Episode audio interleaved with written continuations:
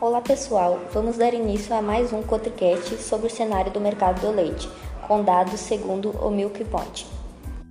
Segundo dados divulgados pela Secretaria do Comércio Exterior, o saldo da balança comercial de lácteos foi de menos 20 milhões de litros em equivalente leite no mês de fevereiro, um aumento de 31 milhões ou aproximadamente 60% em comparação ao mês anterior. No mês de fevereiro, as exportações tiveram um aumento de aproximadamente 48% em relação ao mês de janeiro. Ao se comparar com 2021, as exportações também foram maiores nesse ano, representando um acréscimo de aproximadamente 214% no volume exportado.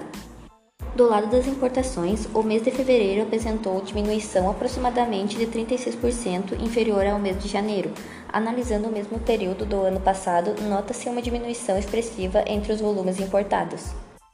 Essa diminuição nos valores importados e aumento nas exportações acarretou um saldo mais favorável para o mês de fevereiro na balança comercial de lácteos. Esse cenário é consequência dos altos preços internacionais dos lácteos e da elevada taxa de câmbio observada ao longo dos últimos meses. Os preços médios atingiram o maior valor da história do evento, que teve seu início em meados de 2008, além de ser apenas a quarta vez que os valores médios ultrapassam 5 mil dólares a tonelada. Dessa forma, o mercado brasileiro se viu em um cenário com baixa competitividade das importações.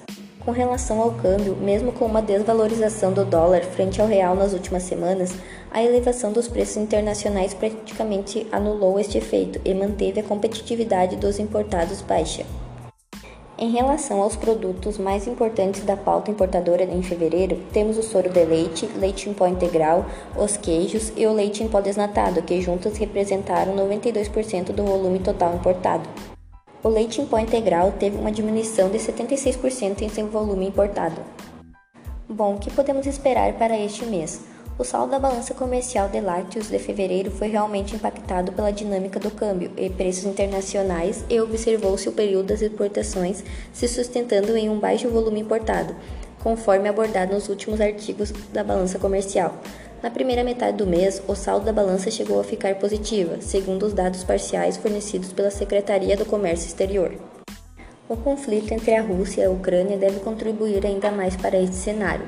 A Kite Consult, empresa de consultoria do Reino Unido, publicou um estudo sobre o conflito, abordando o efeito da guerra para o setor lácteo. O relatório observa que a Ucrânia e a Belarus são exportadores líquidos de lácteos, enquanto a Rússia é um importador líquido. Segundo o relatório, as exportações lácteos da Ucrânia e Belarus para o mercado mundial excedem as importações russas, e a perda líquida do comércio de commodities lácteas na Ucrânia, Belarus e Rússia significaria uma perda de 1,2 bilhão de quilos por ano em equivalente leite no fornecimento de laticínios para o mercado mundial.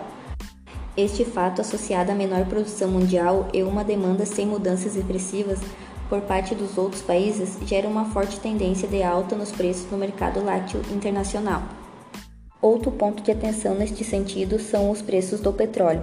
Os valores do petróleo dispararam e atingiram marcas superiores a 130 dólares após o anúncio dos Estados Unidos de proibição de importação de petróleo russo, em meio às sanções econômicas aplicadas devido à guerra. A Rússia é o segundo maior país exportador de petróleo do mundo, cerca de 7% do fornecimento global. A preocupação com o abastecimento global do produto pode levar a mais altas ao longo das próximas semanas. O preço do petróleo contribui direta e indiretamente para os preços dos derivados lácteos internacionais, devido ao aumento nos custos de produção.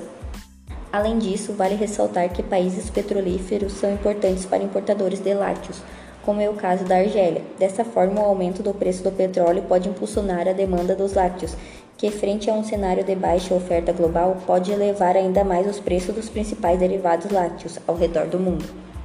Finalizamos por aqui mais um Cotricast. Fiquem ligados para mais informações.